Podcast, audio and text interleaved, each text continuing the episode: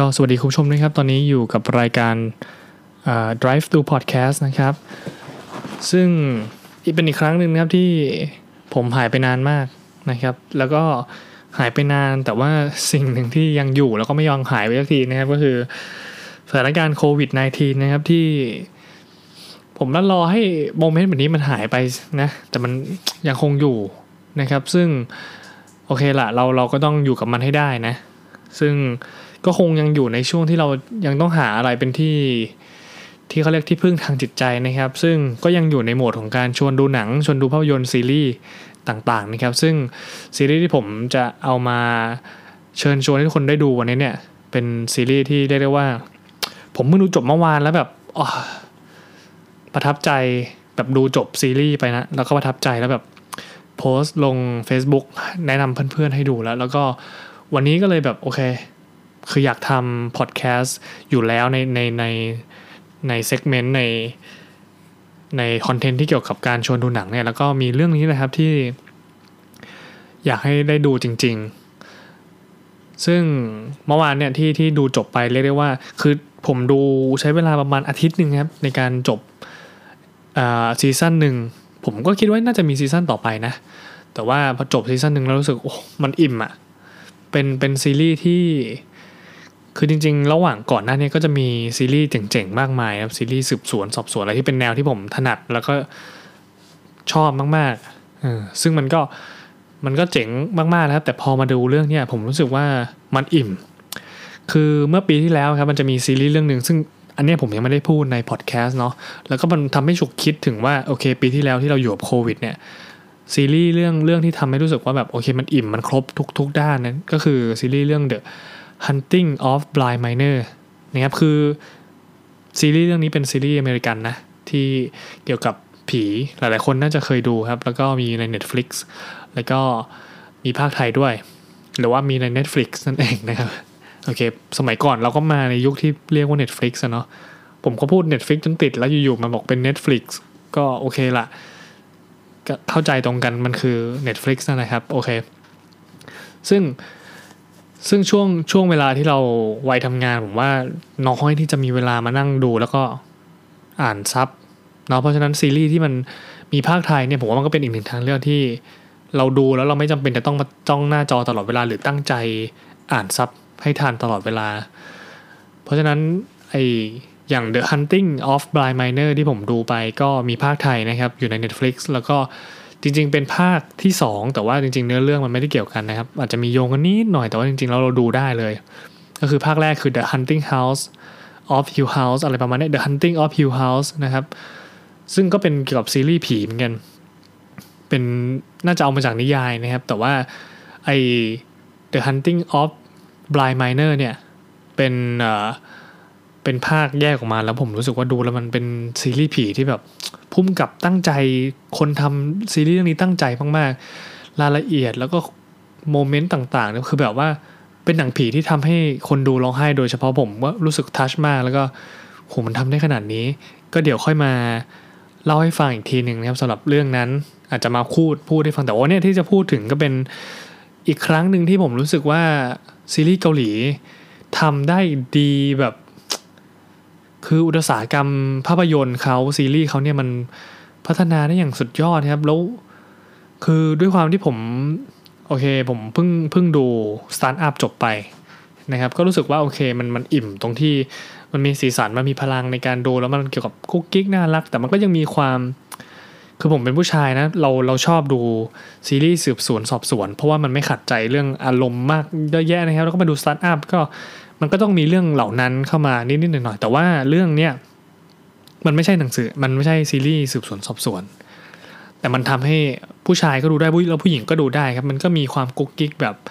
นิดหน่อยๆทำให้เขินได้ แล้วก็มีความต้องต้องตามแบบต้องแบบดูหน้าหน้าสังเกต คือซีรีส์สืบสวนสวนคนที่ชอบ ผมว่าเขาน่าจะชอบความที่เราต้องจับสังเกตแต่ละฉากให้ได้ครบถ้วนได้เก็บมาแล้วเอามาคิดวิเคราะห์นะครับ ซึ่งซีรีส์เรื่องเนี้ยก็ก็มีครบจริง ๆ ครับ คือผู้ชายดูแล้วมันก็สุดยอดครับ แล้วผู้หญิงดูก็ก็สุดยอดเขินได้เหมือนกัน แล้วก็ก็จะมี character ทั้งตัวหลักๆเนี่ยครบแล้วแบบผมรู้สึกว่ามันอิ่มมากๆ ในใน moment ของความรักที่แต่ละตอนสื่อมาให้เห็น มีทั้งหมด 8 episode ครับคุณผู้ชม แล้วมัน episode ละครึ่งชั่วโมงเท่านั้นเอง เพราะฉะนั้นเนี่ยความสนุกความอิ่มของของซีรีส์เรื่องเนี้ยมันน้อยมันแบบสั้นมากๆ เพราะฉะนั้นเนี่ยผมว่าดูจบซีซั่นหนึ่งได้ได้ภายในไม่ยากเลยนะครับ ซึ่งพูดกันมา โอ้โห ยาวเฟยเลยไม่ได้บอกชื่อเรื่องครับ แต่จริงๆ ชื่อคลิปน่าจะบอกนะครับ เรื่องนี้ก็คือเรื่องอ่า move to heaven move to heaven ชื่อก็คือว่าย้ายไปสวรรค์นะครับ ชื่อแปลเป็นไทยแต่ผมไม่รู้นะเพราะ Netflix ผมมันเป็นชื่อภาษาอังกฤษไม่รู้ชื่อไทยเขียนว่าอะไรแต่ว่า ชื่อชื่อเรื่องเนี่ยตอนแรกก็ไม่รู้ว่าเป็นดูจาก teaser เหมือนเป็นเป็นบริษัททำความสะอาดแล้วก็พูดอะไรไม่รู้ แต่ไปดันไปเห็นรีวิวใน Facebook ก็เลยเปิดใจคลิกเข้าไปดู ตอนแรกมาก็ peak แบบโอ้แค่แค่ EP แรกเนี่ยผมรู้สึกว่าผมร้องไห้หนักเลย ตั้งแต่ EP แรก ไม่ได้ว่าไม่ต้องเอา EP อื่นมาเทียบ EP แรกก็แบบโอ้ดึงเราได้มากๆครับ character แต่ละตัวมีความรักที่เรียกได้ว่าบริสุทธิ์จริง ๆ ผมจะไม่ลงรายละเอียดลงรายละเอียดลึกแต่ผมเราวันนี้จะมาเล่าแบบคร่าวๆแล้วก็ให้ทุกคนไปดูกันเอาเองเนาะโดย8 episode ที่ที่มี episode ละครึ่งชั่วโมงเท่านั้นแล้วมันมันดีมากๆครับ Move to Heaven นะครับเป็นเรื่องราวของพ่อลูกคู่หนึ่งที่ ทำงานในการเหมือนเก็บสถานที่ที่มีผู้เสียชีวิตนะครับ คือทำความสะอาด แต่ว่าบริษัท Move to Heaven เนี่ย ก็คือมีเป็นบริษัทก็จริงแต่ว่ามีแค่พ่อกับลูกครับ ซึ่ง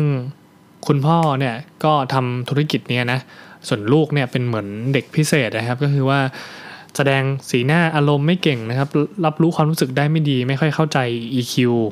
เท่าไหร่ครับแต่ว่า IQ เนี่ยเรียกได้ว่า เอาเอาพลังของ EQ ทั้งหมดเนี่ยมาใส่ใน IQ เลย คือเป็นเด็กที่ฉลาดประดิษฐ์ประต่อมีความจำดีเลิศแล้วก็คืออารมณ์เหมือนเป็น AI ที่ดีมากๆครับคือเก็บข้อมูลได้ทุกอย่าง แล้วก็เอามาคิดวิเคราะห์ แล้วก็หาผลลัพธ์ได้เพอร์เฟกมาก แต่ว่าลูกอะ่ะเป็นเด็กพิเศษ ส่วนคุณพ่อก็จะเป็นคุณพ่อที่มี EQ ค่อนข้างดีครับผมมองว่าเขาควบคุมอารมณ์ได้สุดยอดนะ คุณพ่อแล้วก็ทำธุรกิจนี้มาทั้งสองคน นะครับแล้วก็ Move to Heaven เนี่ยไม่ใช่เป็นบริษัทที่แค่มาเก็บนะครับแต่เขาจะเก็บรายละเอียดของผู้เสียชีวิตผู้ตายที่อยู่ในสถานที่นั้น แล้วก็เอาสิ่งของที่คิดว่าสำคัญนะครับไปให้ไปให้กับญาติหรือว่าคนที่เขาคิดว่าควรจะเอาไปให้ ซึ่งซึ่งความเจ๋งของของของบริษัทเนี้ยหรือของซีรีส์เรื่องนี้คือทุกๆ ครั้งที่ไปที่เกิดเหตุนะครับ จาก ญาติเองหรือว่าคนที่อยู่ในสถานที่เกิดเหตุเองมองเฉยๆเนี่ยก็รู้สึกว่าก็เป็นการตายแล้วก็เก็บของเอาไปทิ้ง แต่ว่า Move to Heaven เนี่ยสังเกตเห็นรายละเอียดต่างๆ ในสิ่งของนะครับเขาบอกว่าเหมือนผู้ตายได้ได้ส่งส่งข้อความถึงกับคนที่อยู่นะครับว่าคืออะไร ซึ่งสิ่งของเหล่านั้นน่ะเป็นเหมือนข้อความที่บอกว่า เรากำลังรักใครอยู่ เรากำลังไม่ชอบใคร เรากำลังรู้สึกยังไงนะครับ ซึ่ง Move to Heaven เนี่ยทำหน้าที่หลังจากที่ ผู้เสียชีวิตตายไปแล้ว ซึ่งในแต่ละตอนเนี่ยก็ก็มีเหตุการณ์สำคัญที่เรียกได้ว่าพลิกพลิกพลิกความรู้สึกของญาติ หรือว่าพลิกความรู้สึกของคนที่อยู่ในเหตุการณ์ได้เลยทีเดียว ซึ่งซึ่งเจ๋งมากๆครับคือเล่นกับสิ่งเหล่านี้แล้วมันเป็นแต่ละตอนนี่คือมันทำให้เราเห็นถึงแง่คิดต่างๆ เยอะแยะมากมาย เยอะแยะเต็มไปหมดนะครับใน 8 ตอนนี้ผมรู้สึกว่า มันอิ่มตรงที่ว่ามันอิ่มตรงที่ว่าเราเนี่ย ในช่วงโควิดเนี่ยเราใช้ชีวิตค่อนข้างจำเจจำเจครับแล้วมันไม่ได้เจอเรื่องที่ที่ทำให้รู้สึกแบบได้ได้อะไรจากมันนะครับ สมมุติว่าไปทำงานกลับมาหรือว่ากินข้าวหรือว่า work from home อยู่ในบ้านแล้วก็ทำงานส่งเมลอะไรเงี้ยนะครับ แต่ว่ากลายเป็นว่าอย่างที่ผมเรียนไปตั้งแต่ตอน EP แรกๆที่จะทำเรื่องซีรีส์หนังผมเชื่อว่าซีรีส์หลาย ๆ เรื่อง หนังหลาย ๆ เรื่องก็เป็นแรงบันดาลใจหรือว่าเป็นประสบการณ์ที่เราไม่จำเป็นต้องไปเจอเองนะครับ ก็เป็นตัวอย่างที่ทำให้เราแบบสอนอะไรเราได้แทน แล้วเรื่องนี้เนี่ยผมกลายเป็นว่าผมกะที่จะโหวตเรื่องเนี้ยในคือในในแต่ละปีมันก็จะมีซีรีส์เจ๋งๆหนังเจ๋งๆที่อยากจะแบบรู้สึกว่าเป็น best of the year สำหรับตัวผมนะ แต่ผมว่าเรื่องนี้แหละ ดูแล้วแบบสุดๆแหละ ในสำหรับซีรีส์ที่ดูแล้วรู้สึกอิ่มขนาดนี้นะครับ ก็ move to heaven นะครับ อีกครั้งหนึ่งคือ on air อยู่นะครับ วันนี้อยู่บน Netflix นะครับหรือว่า Netflix นะครับ ก็ไปดูได้มีพากย์ไทยด้วยเป็นซีรีส์เกาหลีนะครับ 8 ตอนเท่านั้น ผมรับประกันเลยว่า ซีรีส์เรื่องนี้น่าจะทำให้ความเบื่อความเซ็งในช่วงโควิดความช่วง work from home เนี่ย น่าจะให้รู้สึกอะไรได้มากขึ้น แล้วเราก็จะเห็นคุณค่าของชีวิตได้มากขึ้นจริง ๆ จริง ๆครับ ก็อย่าลืมไปดูกันนะครับ Move to Heaven ครับวันนี้ใน Netflix นะครับ แล้วก็สำหรับเรื่องอื่นซีซั่นอื่นหรือว่าภาพยนตร์เรื่องอื่นที่จะมาแนะนำก็อย่าลืมติดตามต่อไปเนาะผมก็จะพยายามทำซีรีส์ออกมาเรื่อยๆนะในในซีรีส์พอดแคสต์นี้ที่เกี่ยวกับการ หาหนังมาแนะนำอะไรอย่างเงี้ยครับ ก็หวังว่าซีรีส์นี้จะเป็นประโยชน์แล้วก็หากดูแล้วไปดูมาแล้วแล้วไม่อยากมาพูดคุยก็มีเพจนะครับ before I go to leave นะครับ search แบบนี้เลย คิดว่าน่าจะเจอนะครับ ก็ทักกันมาคุยได้ ถ้าเกิดมีโอกาสก็ได้พูดคุยกันนะครับ ก็มีมีคนทักมาแล้วบ้างนะครับ ก็ยินดีที่จะตอบนะครับบางปัญหาก็คือจากที่ทำพอดแคสต์กันมานะผมก็ไม่ได้เป็นนัก แก้ปัญหาขนาดนั้นแล้วไม่ได้เก่งจนกระทั่งเป็นไลฟ์โค้ชได้นะครับ แต่ก็หวังว่าจะได้เป็นส่วนหนึ่งในการช่วยแล้วบางทีเขาก็ทักมาถามปัญหาที่บางที บางทีเขาถามใครจริงๆอะคนอื่นก็ตอบได้หมดนะเป็นปัญหาที่ตัวเราเองมองไม่เห็น มันขอแค่ใครสักคนที่เป็นคนนอกไกลๆอะมองเข้ามาแล้วเห็นภาพรวมทั้งหมด แล้วคอยแค่ชี้แนะในในสิ่งที่จริงๆเขาอาจจะรู้อยู่แล้วนะครับ แต่ว่าก็แค่ไปกระตุ้นเขาไปกระตุกบางสิ่งบางอย่างในตัว คนที่อยู่ในปัญหานะครับ ให้เห็นสาเหตุให้เห็นวิธีแก้ได้ง่ายขึ้นอะไรอย่างนี้ก็ยินดีมาก ๆนะครับ แต่ถ้าเกิดอชอบยังไงจริงๆ มีมียูทูบด้วยนะครับ ชื่อว่า van whatever อันนี้ก็ทำคอนเทนต์ตอนนี้ยังเงียบๆอยู่เหมือนกันนะครับ ก็ไม่ค่อยได้ออกไปไหนเนาะคอนเทนต์มันก็ตันๆนะครับ แต่ก็ขอบคุณมากๆนะที่เข้ามาฟังพอดแคสต์นี้แล้วก็หวังว่าซีรีส์เรื่องนี้น่าจะเป็นแรงบันดาลใจให้ใครหลาย ๆ คนเนาะที่ กำลังเบื่อเบื่อเซ็งๆนะครับหรือไม่ต้องเบื่อเบื่อเซ็งๆก็ได้แต่ก็